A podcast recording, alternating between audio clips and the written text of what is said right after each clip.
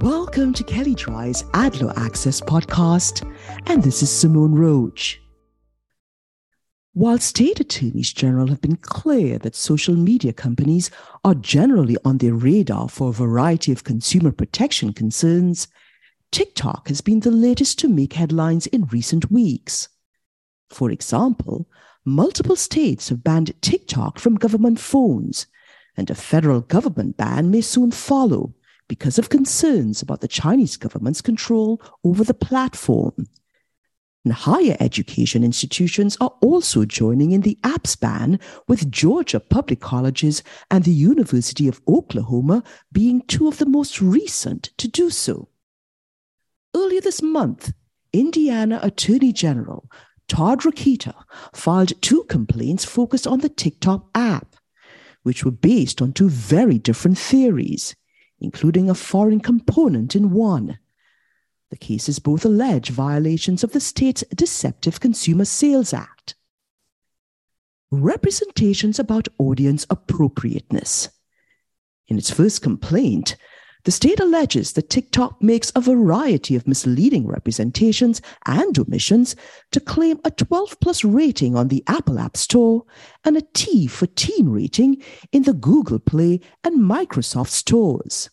Instead, the state asserts TikTok should self report ratings of 17 plus in the App Store and M for Mature in the Google Play and Microsoft stores. And to support these allegations, the state details the frequency and severity of alcohol, tobacco, and drug content, sexual content, nudity, mature and suggestive themes, and profanity on the TikTok platform, which it claims are much more frequent and severe than what TikTok self reports. And in its filings, the state also includes an affidavit by outside counsel detailing the mature content she recorded posing as a teen user and the number of views related to specific videos. In addition, the complaint takes aim at TikTok's restricted mode, a feature which can be used by parents to limit inappropriate content. The state alleges that much of the mature content described in its complaint was also accessible in restricted mode. Moreover, the complaint alleges that TikTok actually suggests mature content through the functionality of its autocomplete search feature and by including content on a user's personalized For You page privacy and data security representations. Indiana's second complaint alleges TikTok misleads consumers about the risk the app poses to their data. Per the complaint, these risks stem from TikTok and its algorithm being owned by ByteDance Limited, a Chinese company subject to Chinese law. These laws, according to Indiana, include mandated secret cooperation with China's intelligence activities. And so the state is seeking injunctive relief as well as civil penalties through both complaints.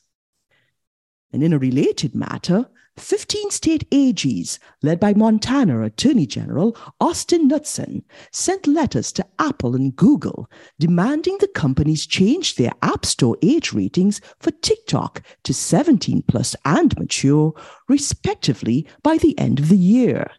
And of interest, the letters also state some of us are already pursuing or considering legal action against TikTok and these actions follow publicly announced investigations of TikTok for its impact on the physical and mental health of its young users.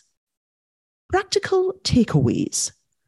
While the outcome of the Indiana's actions remains to be seen, it is clear that children's safety and data protection particularly in connection with social media, continues to be a hot topic for state AGs and other regulators such as the FTC.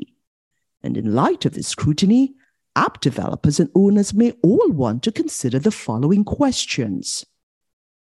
Does your app's rating accurately reflect the known maturity level of the app's content? And is your user base consistent with the content level?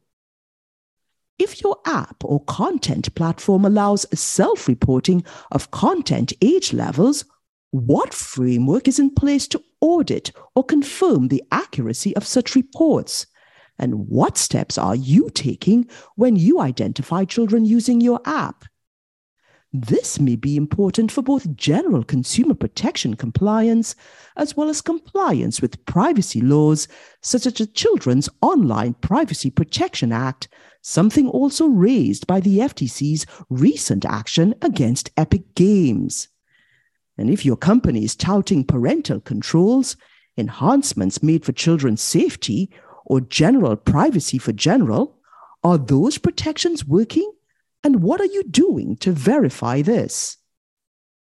AGs may be looking closely into whether companies are delivering on these types of claims. If you'd like more information on what you've heard on this topic, please contact either Paul Singer, Abigail Stempson, or Beth Chun, and you can find their contact details in the show notes. And also, please see our Advertising and Privacy Law Resource Center available at kelleydrye.com. And please download the AdLaw Access app for Apple and Android phones available in the Apple app and Google Play stores.